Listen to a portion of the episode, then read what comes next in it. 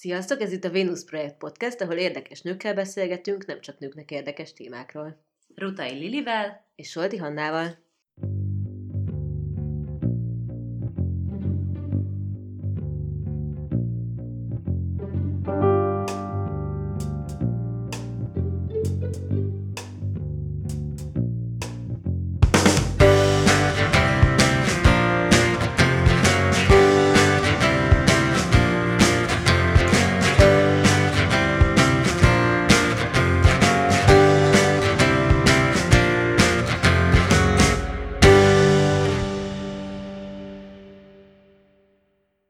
Ebben az epizódban Cingel Szilviával beszélgettünk a Női Test alakváltozatai című kutatása és könyve kapcsán. Az epizódot a Jaffa kiadó támogatta. Tehát, hogy minden kornak vannak ugye nőideájai, akik az adott társadalom mintájaként szolgálnak.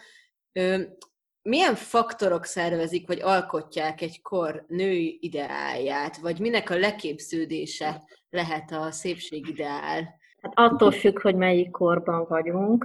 Ugye az a kor, amit én vizsgáltam, és a korábbi korok, tehát hogy akár a, a középkortól vesszük egészen a 20. század közepéig, igazából az uralkodó osztály és az úri réteg az, aki alakítja a divatot, és alakította a női testet, és ez, ez egy nagyon-nagyon domináns dolog volt Ma már ugye azért nem, tehát azért, azért egészen más, hogy alakul most a női test megítélése, de az az időszak, amit én kutattam, ott nagyon-nagyon fontos volt az uralkodóosztály, illetve hát a politika, hogy mit gondol a női testről. Miért ezt a korszakot választottad egyébként?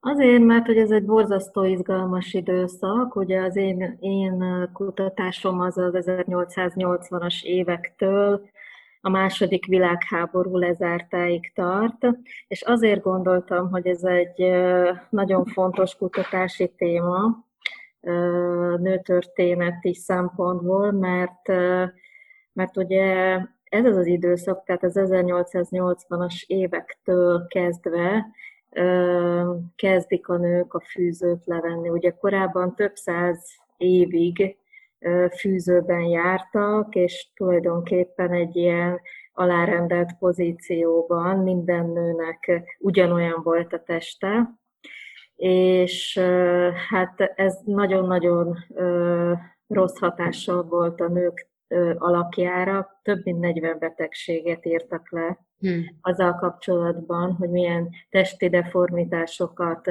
okoz a fűző, nem beszélve arról, hogy nagyon nehéz volt a higiénia, a tisztálkodás, ugye gondoljunk a menstruációra, vagy ugye az intimitásnak sem kedvezett, illetve hát rengeteg olyan ö, testi, főleg a felső testnek a deformitása következett be, amitől nagyon korán meghaltak a nők.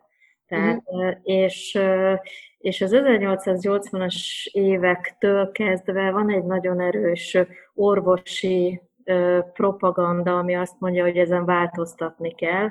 Az egy nagyon izgalmas kérdés, hogy ugye ebben az időszakban az orvosok férfiak, tehát nincs még női orvos, hm. és ugye a fűzőt is, hát tulajdonképpen a férfiak elképzelése alapján alakították, tehát hogy a férfiak alakították tulajdonképpen a nők testét azzal, hogy a fűzőbe beszorították, de hogy igazából a férfiak azok, akik felszabadítják a nőket. Ez egy izgalmas dolog, és az orvosok ebben abszolút úttörők voltak, főleg a tüdőgyógyászok, mert hogy ugye a tüdőre, mert ugye ahogy a derekat leszorította, vagy elszorította ez a nagyon erős fűző, nagyon roncsolta a felső testet, és a tüdőre nagyon-nagyon káros volt, és nagyon sokan tüdő, különböző tüdőbetegségekben haltak meg a nők közül, egyszerűen nem kaptak levegőt. És a tüdőgyógyászok azok, akik, akik hát nagyon erős ellenpropagandát képviseltek, és hát tulajdonképpen az ő hatásukra az 1880-as évek kezdetével nagyon lassan, és ezt ki kell hangsúlyoznom, hogy nagyon lassan, de elindul valami, Nyilván Amerikában és Nyugat-Európában sokkal hamarabb, mire Magyarországra ez a gondolat megérkezik, hogy valahogy a nőket szabadítsuk meg a, a fűzőtől, már, már sokkal később, tehát a 20. század elejére, az 1920-as évekre érkezik meg. Nem is fogadják annyira pozitívan, a Magyarországon eleve konzervatívabb a gondolkodás, és ez egy izgalmas kérdés onnantól kezdve, hogy, hogy mondjuk a magyar társadalom hogyan reagálja le azt, hogy egyszer csak a nők nem fűzőben jelennek meg már Budapest utcáin sem. Van még egy dolog, ami ugye hát tulajdonképpen a fűző viselés ellen hát dolgozik, ez pedig a szecessziónak a megjelenése, ami ugye nem csak a művészetben, a festészetben, hanem a divatban is egészen új reformokat hoz, uh-huh. és itt ugye írok a könyvben erről, és ezt kiemelném, hogy ugye Gustav Klimt, aki ennek a, a, az egész szecessziós, bécsi szecessziónak egy nagyon meghatározó alakja, ugye van egy barátnője, aki divattervező, úgy hívják, hogy Emily Flöge, aki a Mária Hilfe Bécsben először csak egy ilyen pici varródát alapít, de hogy ruhákat is tervez, és abszolút olyan ruhákat tervez, ami, amiben, ami egyszerűen nem a, tehát hogy fűző nélküli ruhákat tervez, és hát ez először Bécsben is hát nem mindenkinél vált ki pozitív mhm. fogadtatást. Minden esetre a Flöge egyrészt feminista, és, és azt mondja, hogy, tehát, hogy a feminista ta irányzatnak egy nagyon erős képviselő, és azt mondja, hogy, hogy muszáj megszabadítani a nőket ettől a nagyon erős kötöttségtől, és hogy, és hogy ezek a ruhák, amiket ő tervez, abszolút felszabadítóan hatnak a nőkre. De mondom, nagyon vegyes a megítélése és a fogadtatása. Uh-huh. Érdekes ebbe így belegondolni, ugye említed őt, illetve még Chanel az, akit ilyen klasszikus példaként szoktak felhozni, akik megváltoztatták nem csak a női divatot, hanem talán azt is, hogy milyen szerepet vállalnak a nők, hogy hogyan gondolnak önmagukra. És részben emiatt, részben pedig történelmi tapasztalatok alapján, vagy a hát tudás alapján gondolom azt, hogy az, hogy a nők ruházata, öltözködése, testideája és különböző tisztálkodási, öltözködési szokásaik milyenek, nagyon erősen indikálja, vagy mutatja azt, hogy abban a korban a nőknek milyen elvárásokhoz kell alkalmazkodniuk, milyen szerepeik vannak, mennyire emancipáltak, mennyire egyenlőek a férfiakkal. Te erről mit gondolsz? És amúgy, hogyha már itt vagyunk, akkor arról is beszéltünk egy kicsit majd, hogy mit mutat akkor vajon a mai társadalomról az, hogy jelenleg a 21. században milyen szépségideálokhoz alkalmazkodunk? Um, ugye attól függ, hogy milyen társadalmi réteget vizsgálunk. Ugye a könyvemben én, én párhuzamot vonok a polgári úri középosztály, illetve az arisztokrata nők között, és ugye írok a paraszti rétegről, tehát mhm. hogy egy időben milyen volt mondjuk Budapesten egy úrinőnek lenni, és milyen egy parasztlánynak vidéken, és hogy fényévekre van a két történetet, ami a női test megítélését illeti. Tehát, hogy, hogy abszolút a, amit a beszélgetés elején is mondtam, hogy abszolút a mintát, azt a, azt a polgári réteg adja, akár falura is.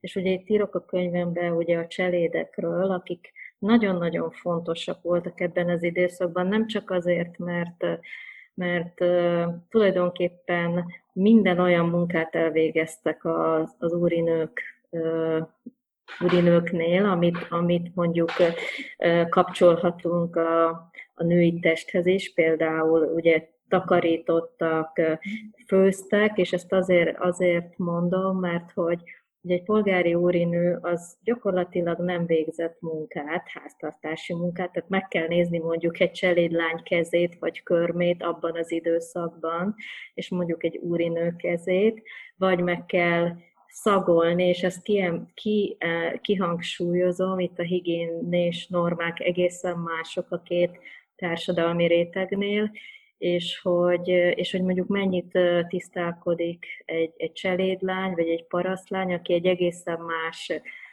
falusi értékrendel, vagy higiénés értékrendel érkezik föl városra, és milyen sok hatás érült azzal, hogy mondjuk találkozik egy olyan helységgel, a fürdőszobával, amivel ő falun sosem, és, és hogy ebből milyen konfliktusok adódnak, és hogy hogy akar egy parasztlány annak a test ideálnak megfelelni, amit ő lát mondjuk egy nagyvárosban, és hogy amikor ugye ezek a cselédlányok két-három évig vannak Budapesten, és visszamennek, és hogy hogyan próbálják a falusi társadalmat megnevelni, akár a higiénia, akár a tisztálkodás, vagy akár a, a, a smink, vagy a hajviseletnek a, a megváltoztatásával falun, ami azt eredményezi, hogy a falu egyszerűen nem fogadja őket be. Tehát ugyanolyan mm. kitaszítottak lesznek, mert hogy mit urizálnak,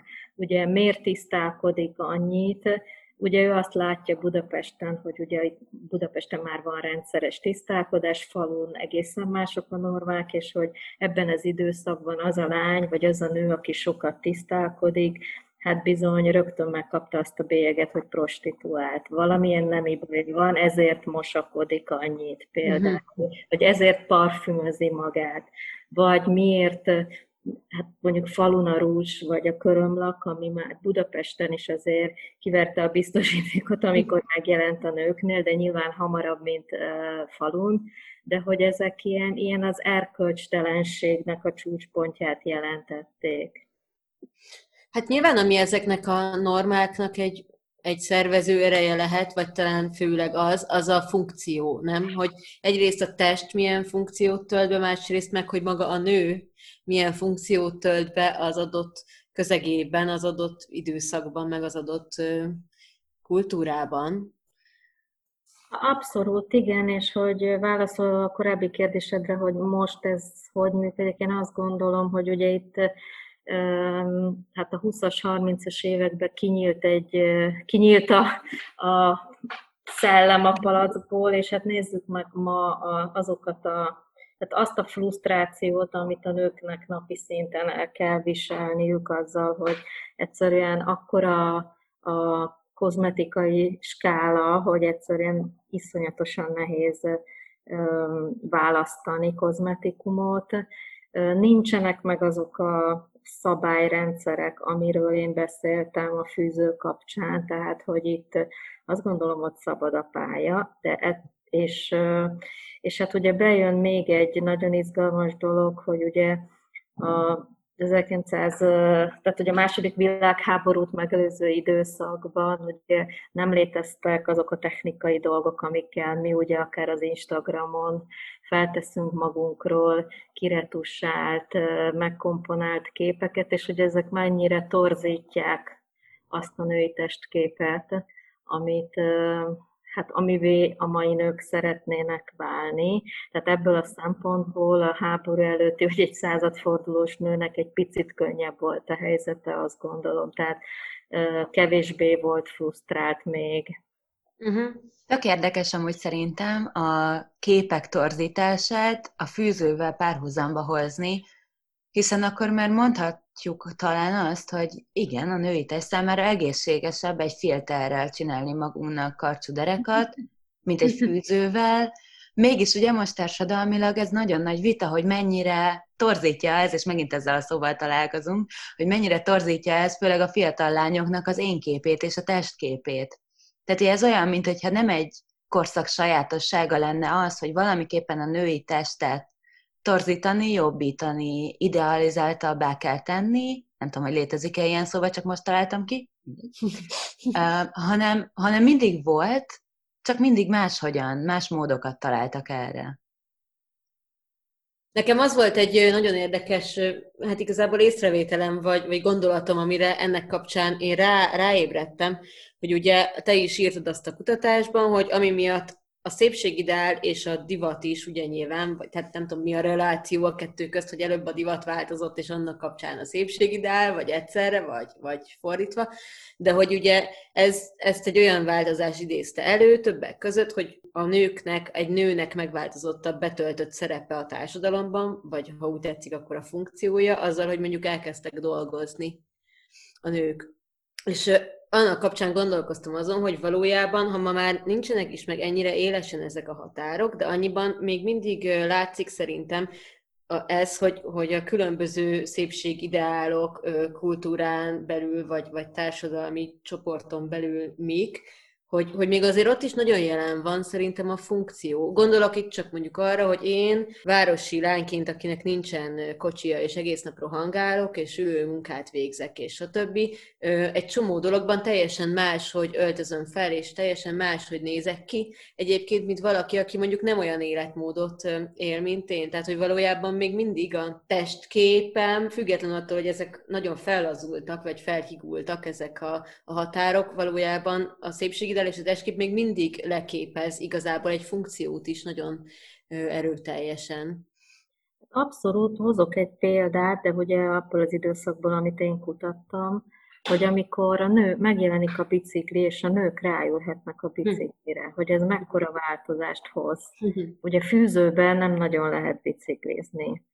És amikor ugye megengedik a nők számára, hogy ne, ne kelljen ö, fűzőt hordaniuk, akkor egyszer csak egy új műfaj jelenik meg. Egyrészt elkezd, elkezdenek sportolni, ugye, mert, mert hát gondoljatok csak bele, hogy hogy amint leveszik a fűzőt, egyszer csak kibomlik, vagy meglátszik igazából, hogy milyen egy nőnek a teste, és ugye abban az uniformizált fűzőbe szorított egyen testből különböző női testek lesznek, és hát ezért ez hatalmas drámát is előidézett, ugye, mert hát a nők szembesültek arról, hogy nem olyan karcsú a derekuk azért, és hát ez a, és hogy hát tulajdonképpen ez az időszak, amikor, amikor a nagy diéták elkezdenek divatba jönni, és ugye az úrinő az miután van cselédje, és mindent megcsinál helyette, ezért gyakorlatilag van ideje arra, hogy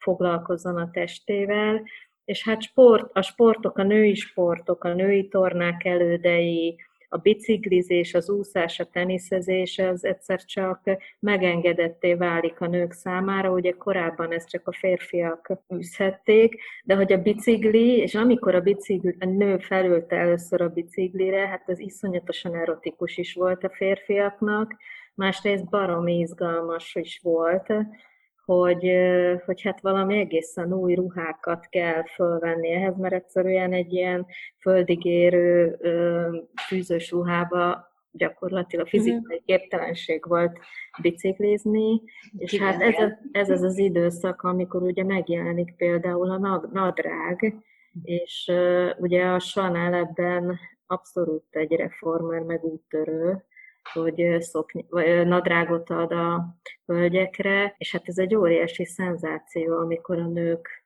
nagyon-nagyon sok száz év után egyszer csak a földig érő abroncsos szoknyákból egyszer csak fölvesznek egy olyan ruhát, olyan ruhadarabot, amit a férfiak hordanak. És hát ennek is nagyon izgalmas a megítélése, de az is, hogy a, hogy a Chanel az első, aki azt mondja, hogy rövidüljenek a szoknyák, de azért azt kiköti, hogy térd alá, tehát hogy a szoknya rövidség azért olyan legyen, hogy a térd alá, és a mai napig, ha megnéztek egy Chanel kosztümöt, akkor térd alá tervezett szoknyából áll, tehát hogy ez egy, ez egy abszolút egy elvárt norma, norma mai napig, de hát egy századfordulós képet megnéztek, hogy nézett ki egy nő, hát ugye földig érő szoknya, és a 20-as, 30-as évekre Chanelnek köszönhetően ugye rövidülnek a szoknyák, és hát ez is egy ilyen izgalmas dolog, hogy akkor egy csomó mindent lehet csinálni, amit korábban nem, le, nem, nem csak biciklizni, hanem egyszerűen könnyíti a mozgást a rövidebb szoknya. Mm. Beszélve arról, hogy hát a férfiak meg boldogok, hogy már a bokájukat is látják a nőknek, amit ugye előtte soha. Szerintem ennek kapcsán egy tök érdekes kérdés az, hogy vajon ezek a trendek, akár mondjuk a szoknya hosszúsága, akár a fűző, akár praktikuma, vagy hát, hogy mennyire praktikus egy öltözet, és illik-e azt hordani, vajon a férfiaktól indulnak ki, vagy inkább a nőktől? Ezt most úgy értem, hogy vajon egy nő, aki megpróbál a divat szerint öltözködni, az élem szerint öltözködni, inkább a férfiak elvárásaihoz alkalmazkodik a testével, vagy más nők elvárásaihoz, a barátnői, a divattervezők, a divatdiktátorok, újságírók, stb. Hát ugye a divatdiktátorok azok abszolút az első helyen vannak, és, és második helyen azt gondolom, de ugye én erről a korszakról, amit kutattam, arról beszélek, hogy azért még a férfi dominancia és a férfiak megítélése, vagy a férfiak szava még azért mindig nagyon döntő. De amit kérdeztél, hogy igen, tehát hogy a nők már akkor is rivalizáltak egymással, és hogy, hogy túl akartak tenni a másikon, és hát nyilván, hogy a barátnő, vagy az iskolatárs, vagy bárki, rokon a családba, az egy ilyen meghatározott, hogy legyőzni őt, és szebbnek lenni, karcsúbbnak, csinosabbnak lenni. Tehát, hogy ez a verseny, ez, ez, ez már akkor is létezett, de ha összehasonlítom mondjuk a mostani helyzettel, akkor azért még egy picit enyhébb. Tehát, hogy most azt gondolom, hogy sokkal nagyobb a rivalizálás a nők között. Uh-huh. Amit most egy kicsit más vizekre vezek, bocsánat, hogy ilyen hirtelen váltással, amiről még te írtál a kutatásodban, azok a férfi szépségversenyek. Ti mit gondoltak arról, mindkettőtöknek igazából érdekelne a, a véleménye, hogy valóban nehezebb férfiként szépnek lenni? Ugye, amit én írtam a könyvemben, azt azért, vagy arra azért figyeltem föl, mert ugye vizsgáltam a női szépségversenyeket, és, és ugye az egyik, ez a színházi életben találtam egy, egy írást, ami, ami egy, szépség, egy férfi szépségversenyről szól, de abszolút egy ilyen fanyar, humoros megközelítésben, teleiróniával, ami nem is létezett, hanem csak a cikkíró fantáziájában hm. született meg, és ő, és akkor így a fejébe ő mindenféle férfiakat leírt, és hogy ez egy ilyen vicces írás, és hogy valahogy nekem a férfi szépség még a mai napig is a humor kategória, de úgy a humor kategória, hogy, hogy talán a, a, a férfiak is mosolyognának, ha, ha férfi szépségversenyeken kellene részt venniük. Én nem tudom, hogy most vannak-e, olyan típusúak, mint mondjuk a női szépségversenyek, való lehet, hogy van. Szerintem vannak. Igen, de, de hogy de hogy, de hogy mondom, hogy, hogy, a domi, tehát, hogy dominanciában sokkal kevésbé, vagy kevés, keveset tudunk róluk. Ugye a női szépségversenyekről ugye mindig látjuk a, az újságban, hogy ki lett éppen minden évben a világ szépe, vagy egy-egy ország ott kiképviseli a szépségversenyeken. Férfiaknál én ezt kevésbé látom, vagy mondom, hogy picit meg van spékelve humorral, vagy iróniával.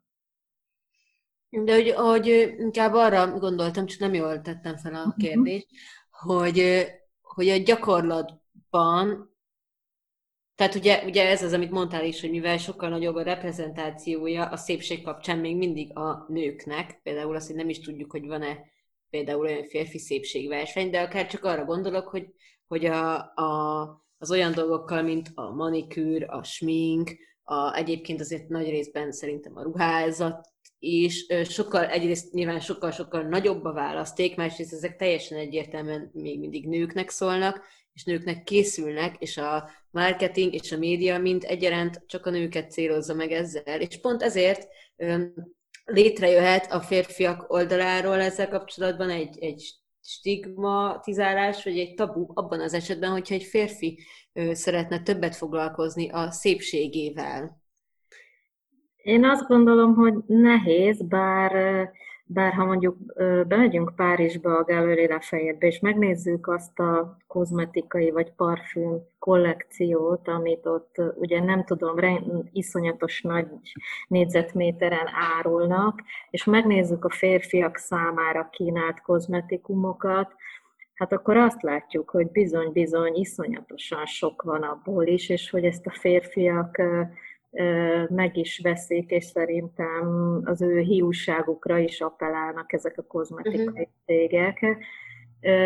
Vagy hogyha mondjuk megkérdezünk egy kozmetikust arról, hogy hány férfi jön be, és hány férfi akar, vagy milyen, milyen típusú beavatkozásokat kér egy kozmetikustól ma, akkor a válasz az, hogy bizony-bizony egyre több férfi jön, csak valahogy olyan diszkrétebb ez az egész. Mm-hmm. És mhm. például nekem van egy, egy barátnőm, aki kozmetikus, és ő mondja, hogy ha férfi jön be, akkor azt, azt nagyon gyakran kérik, hogy ne legyen ott más. Tehát, hogy egyedül szeretnének a kozmetikában lenni, hogy nem mondja el a kozmetikus, hogy mi, milyen beavatkozás. Azt, hogy, azt, hogy nem a tinédzserkori pattanásoknak az eltüntetése, hanem mondjuk egy ilyen masszázs, vagy, vagy, vagy ránctalanító kezelés, mhm.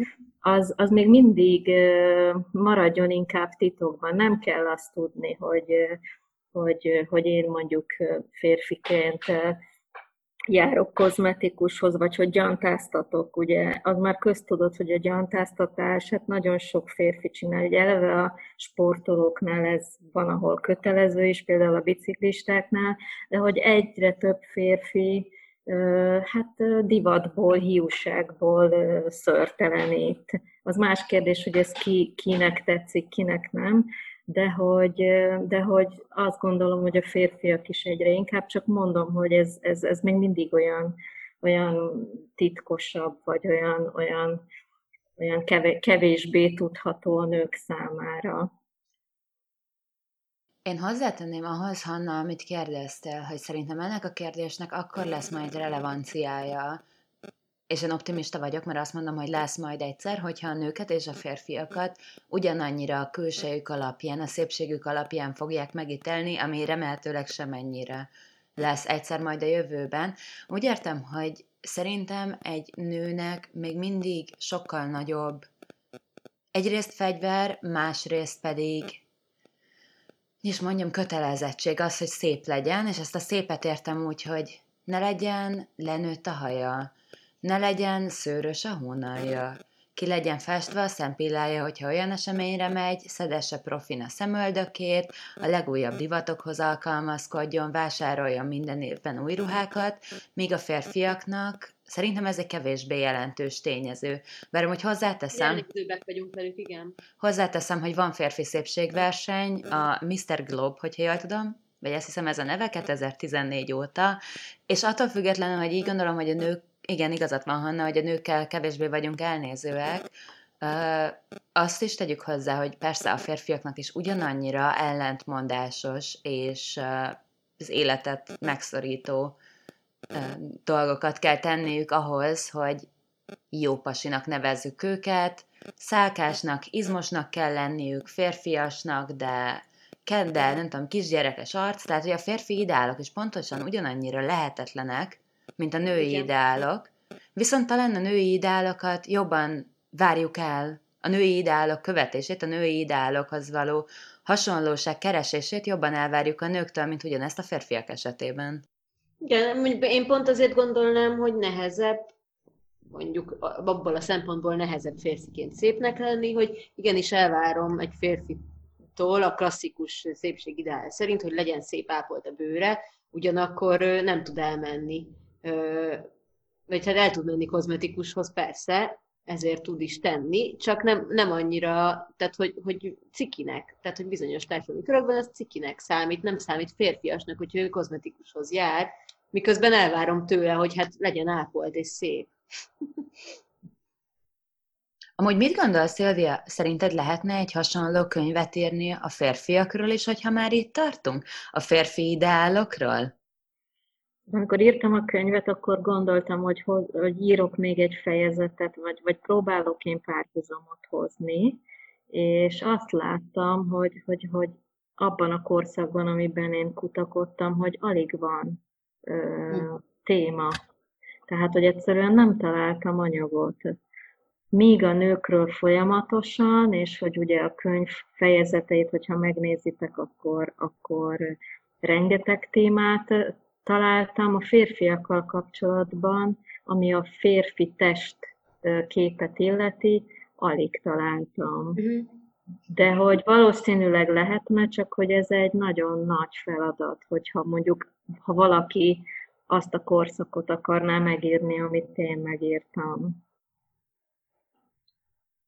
Írtál a kutatásod nehézségeiről is a kutatásban, például arról, hogy a múlt század elején a fotózás miensége miatt, amiatt például, hogy nagyon hosszú ideig készült egy fotó, sokkal kevesebb fotó készült, értelemszerűen teljesen más volt a funkciója egy fotónak, hogy emiatt például alig lehet találni kordokumentumot arról, hogy például milyen fehér neműt viseltek a nők, mármint hogy fénykép szintű kordokumentumot. Voltak ezen kívül még más, más ilyen nagyobbnak bizonyuló kihívások, amiket most mondtál meg, meg ez? Inkább azt mondom, hogy voltak olyan tabu témák, amiről nagyon nehezen lehetett információt szerezni. Ugye az egyik az a, hát amit említettél, a fehér nemű, tehát hogy nagyon kevés fotót találtam, tehát ahhoz, hogy én valamennyire rekonstruálni tudjam a korabeli fehér nemű divatot, nem fotókat néztem, ugye, és most itt kihangsúlyozom, hogy én most a magyarországi anyagot néztem, mert nemzetközi viszonylatban azért lehet találni, főleg francia anyagot, de ahhoz, hogy én mondjuk egy, egy magyar úrinőnek a fehér neműjét valahogy le tudjam írni, be kellett mennem. Tehát, hogy ez egy abszolút tabu téma volt, és hogy nem. Vagy lehet, hogy vannak ilyen futók, csak, csak ezek nincsenek publikálva, vagy a nyilvánosság elé tárva tabu téma volt abszolút az intimitás, tehát hogy arról ugye amennyire sok anyag van a, a bordélyházakról, vagy a kuplerájokról, és ott arról, hogy mi zajlott, arról alig lehet bármit is, vagy nagyon nehéz volt kutatni, hogy mondjuk otthon erről mennyire beszéltek, milyen volt egy férfi-nő kapcsolat, Ugye ezek ilyen picit közhelynek számító dolgok, hogy ugye abban az időben nem szerelmi házasságok voltak, hanem, hanem ugye kinézték a jó partnert egy fiatal lánynak, és akkor gyakorlatilag a szülők eldöntötték, hogy, hogy kihez kell férhez menni, hogy ezek inkább gazdaságon alapuló házasságok voltak, és hogy ott vajon volt-e felvilágosodás, felvilágosítás, milyen, milyen volt egy férfinő kapcsolat. Mhm. Erről nagyon-nagyon keveset, de azért valamennyit tudtam, de viszonylag keveset lehetett megtudni. Ami nagyon izgalmas, hogy például a gumiószer reklámokból viszont kiválóan lehetett azt rekonstruálni, hogy hogy, hogy hogyan vélekedtek, hogy milyen védekezési technikák voltak ebben az időszakban, és még azt is kiválóan lehetett rekonstruálni, hogy amíg például a, az osztrák-magyar monarchia létezik, addig sokkal megengedőbb ez a téma, vagy hogy sokkal jobban be lehetett találkozni, akár reklámokkal, akár írásokkal, és amint szétesik a monarchia, és ugye elkezdődik egy ilyen bezárkózás, akár gazdasági, akár politikai téren, ami aztán hát látjuk, hogy a második világháborúban hova vezet, hova vezetett, ott viszont egyre inkább egy ilyen nagyon konzervatív hozzáállás mutatkozik, a, akár a nemiséggel kapcsolatban, akár, akár mondjuk a menstruációval kapcsolatban. Ez egy borzasztó izgalmas kérdés volt, hogy mennyire nehezen beszéltek a nők a menstruációról, és hogy ez, ez volt a, a tabuk között a legnagyobb titok, és, és hogy milyen nehezen, de azért nyilván ugye azt nem mondtam még, hogy én nagyon sok olyan idős hölgyel beszélgettem, akik ezt a kort megélték, és tulajdonképpen ők írták ezt a könyvet, mert hogy az ötleteket azt tőlük merítettem, és, és nehéz volt őket megnyitni, de aztán sok-sok beszélgetéssel legalább annyit, amennyit a könyvben olvastatok, le tudtam érni, vagy tudtam valamennyire rekonstruálni. Nekem amúgy hozzáteszem, hogy egyrészt ez a rész is meglepett, amiről az előbb beszéltél, ugye az intimitás, intim szféra, illetve a menstruációs eszközök leírása nekem nagyon kifejezetten tetszett.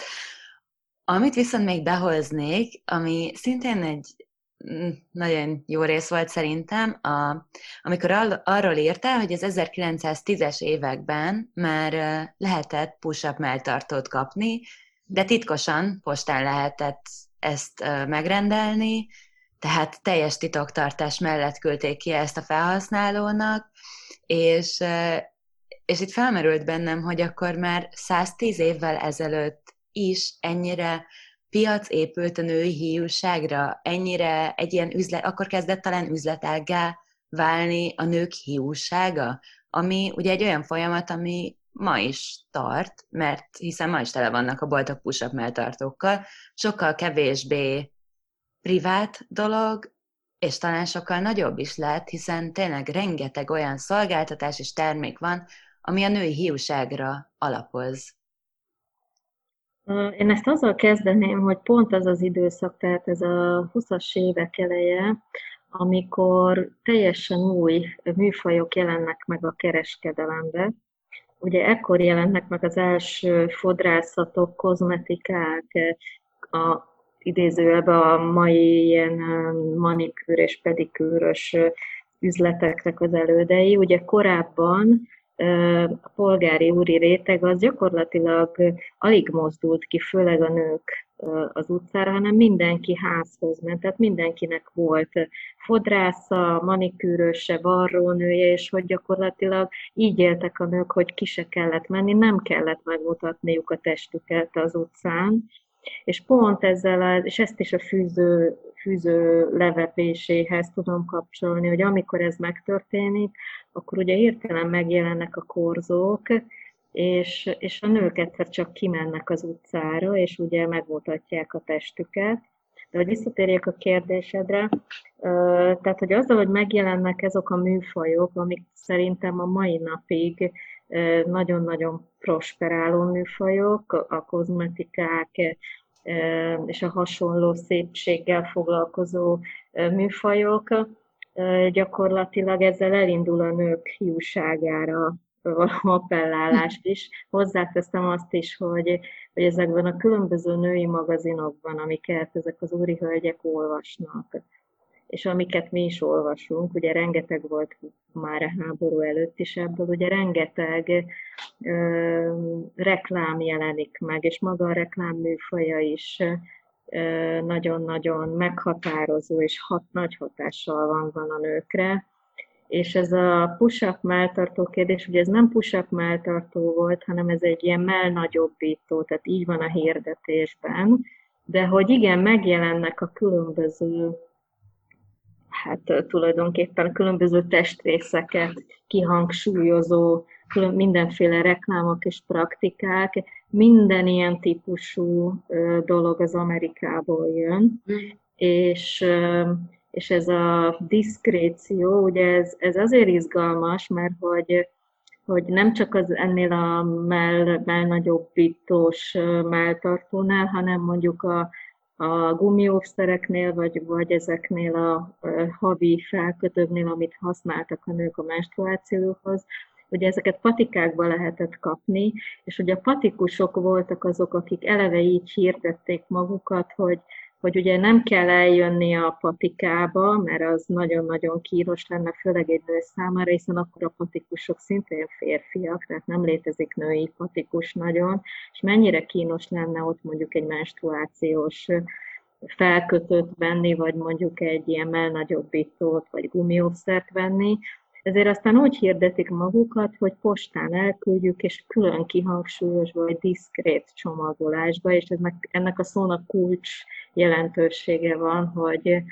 hogy annyira intim, annyira tabu, senki ne tudjon róla, hogy én hiú vagyok, és hogy, és hogy mondjuk beszerzek magamnak egy ilyen mellnagyobbítós, melltartószerű fehérneműt, ne tudjon róla senki, tehát hogy, hogy igen, ezek ilyen nagyon izgalmas dolgok, összehasonlítva, vagy párhuzamot vonva mondjuk a, a mai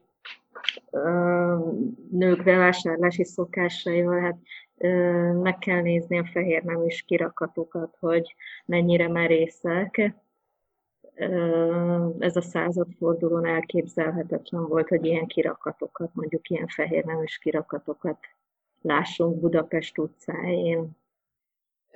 Beszéltünk ugye most nagyon sokat arról, hogy, hogy az, hogy a női test az kiterül, kikerült az intim térből a nyilvános térbe, és még azon belül is a reklám és a média terébe, az, az a szépségideában, meg az egész társadalomban milyen változásokat tud előidézni.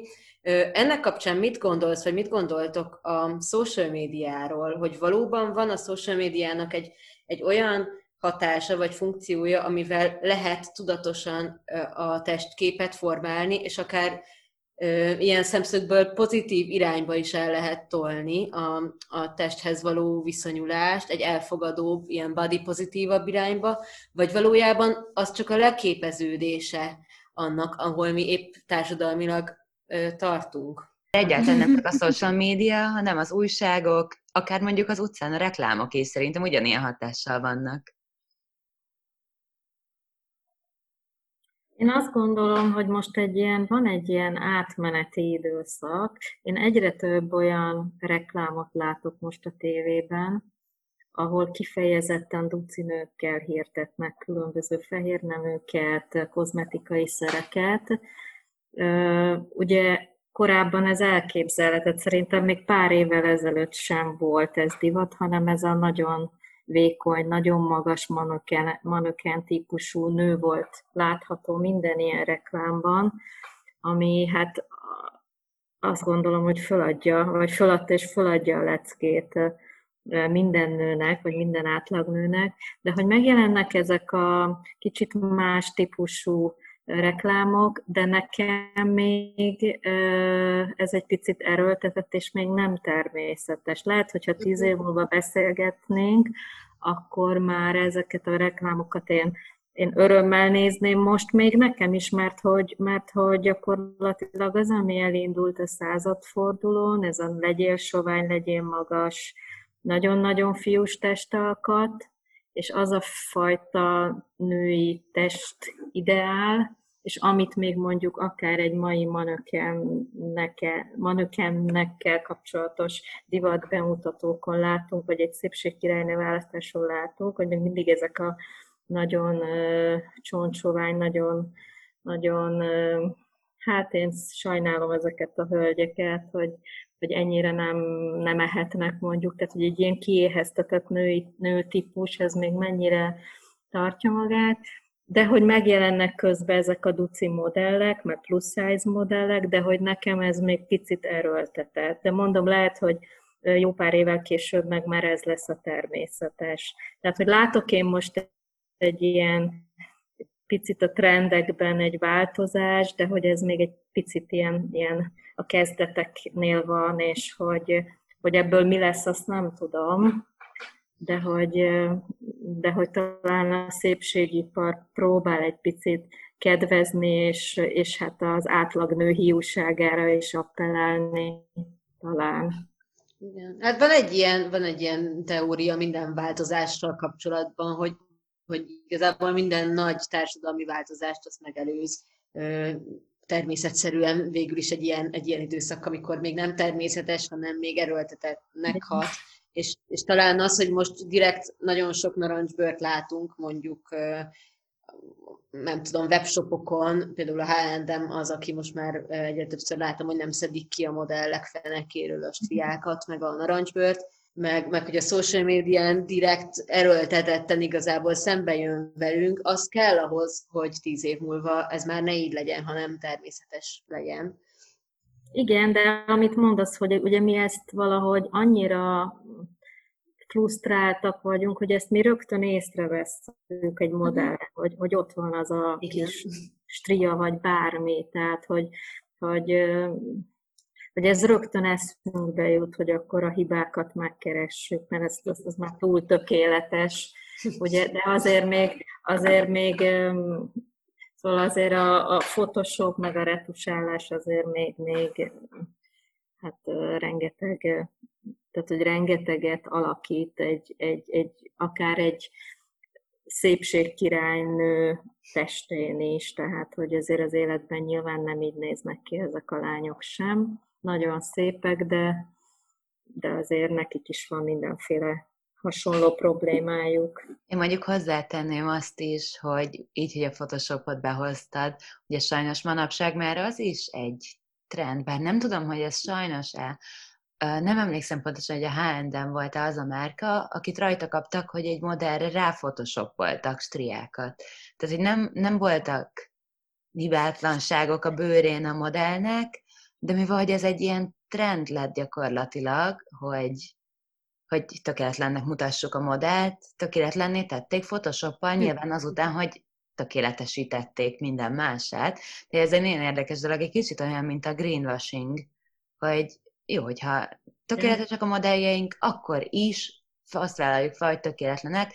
Amúgy nem biztos, hogy ez feltétlenül nagy probléma, mert még mindig ez egy olyan társadalmi változás irányába mutat, és én hozzátenném azt is, hogy nem csak mondjuk a narancsbőr a legradikálisabb dolog, amit bemutathat egy szépségkampány, és amivel ezt normalizálhatja, de mondjuk ott van a Down-szindróma, vagy, Igen. vagy bármilyen más testi mhm. fogyatékosság, uh-huh.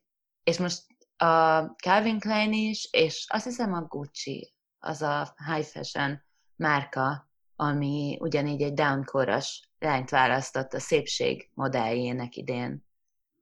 Szóval szerintem ez egy nagyon-nagyon jó tendencia, hát, de igazad van abban, hogy ez lehet, hogy még egy kicsit erőltetett. Igen, de mondjuk pár évvel ezelőtt például nem tudom, hogy arról hallottatok, hogy a Benettonnak volt egy nagy botránya. És hogy akkor ez pár éve, nem tudom, hát ez, ez nem olyan régen volt, hogy ugye nem csak hogy színes bőrű modellek voltak a képen, hanem különböző ilyen bőr, bőr, bőrön levő foltos foltokkal jelent, meg, meg szeplővel, meg szóval, hogy, hogy nem egy tökéletes modellek, modellt tettek oda, és hogy ebből milyen botrány lett. De hogy, hogy azért izgalmas, amit behoztál ez a dankoros modellek megmutatása, mert hogy könyvemben írok egy bizonyos Barnumról, egy, ő egy amerikai úr volt, aki 1854-ben úgy döntött, hogy ő egy mutatványos, egy cirkuszi mutatványos volt, hogy különböző testeket fog megmutatni, és hogy ez ugye ez egy ilyen show műsor lesz. És hogy milyen típusú testeket mutatott meg. Ő volt az első, aki például albino férfit felvonultatott, mozgássérültet, dankoros, csak ugye akkor még ezek a kifejezések nem voltak ismeretesek, és az ő, ő, ő nevéhez fűződik, vagy ő gondolta azt, hogy akkor, hát akkor legyenek szép nők is, és tulajdonképpen a szépségkirálynő választásoknak az elődjét azt ő, ő találja ki.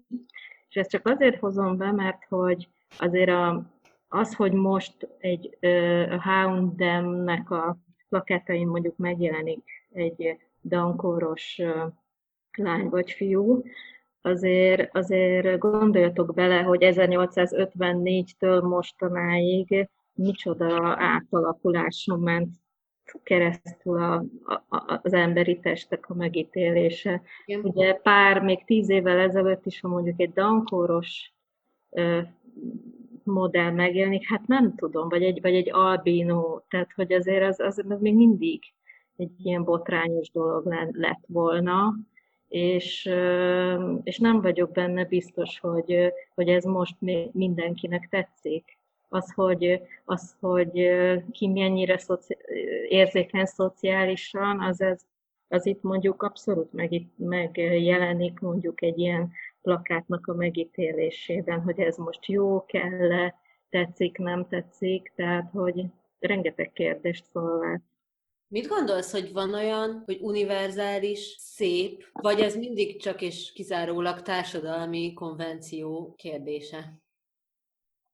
Hát én azt gondolom, hogy ez társadalmi konvenció kérdése. Ugye, amikor én írtam a könyvet, akkor um, minden második cikk uh, arról szólt, hogy hogy a, az ideál az a Millói Vénusz, ugye ezt mindig kihangsúlyozták, és akkor elkezdtem meg, el, magam elé tettem ezt a félkarú Millói Vénuszt, hogy ez mi, miért ilyen etalon, vagy hogy ehhez kell a női testet hasonlítani, de én azt gondolom, hogy nincs, tehát hogy ez, ez tényleg minden, minden korszakban más, és hogy nem, nem, nem lehet egy, egy, egy, egy ideált így felállítani.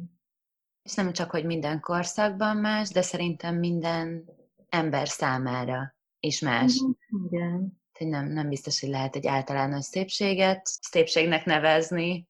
Igen, én is azt gondolom, hogy egyrészt társadalmi konvenció kérdése, másrészt meg, meg valamilyen szubjektív faktorok határozzák meg azt főleg, hogy kinek mi tetszik, és ki mit lát szépnek.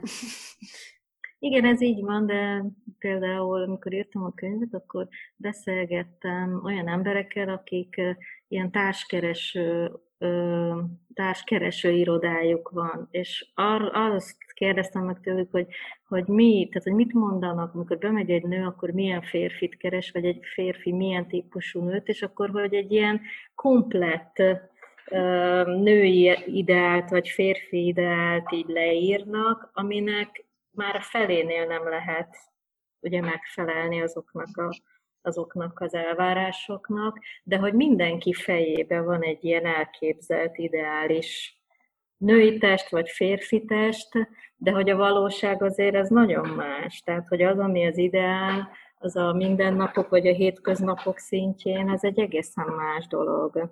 De hogy, de hogy érdemes ilyen vagy akár hatáskereső oldalakat megnézitek, hogy izgalmas megnézni, hogy ki milyen fotót tesz fel magáról, vagy a Facebookra, mert hogy ezzel is, ezzel is üzen egy csomó mindent a saját testéről is. Hát ezért is hívják úgy, hogy ideál. Igen, nem? Hát, igen, hogy... igen, igen, igen.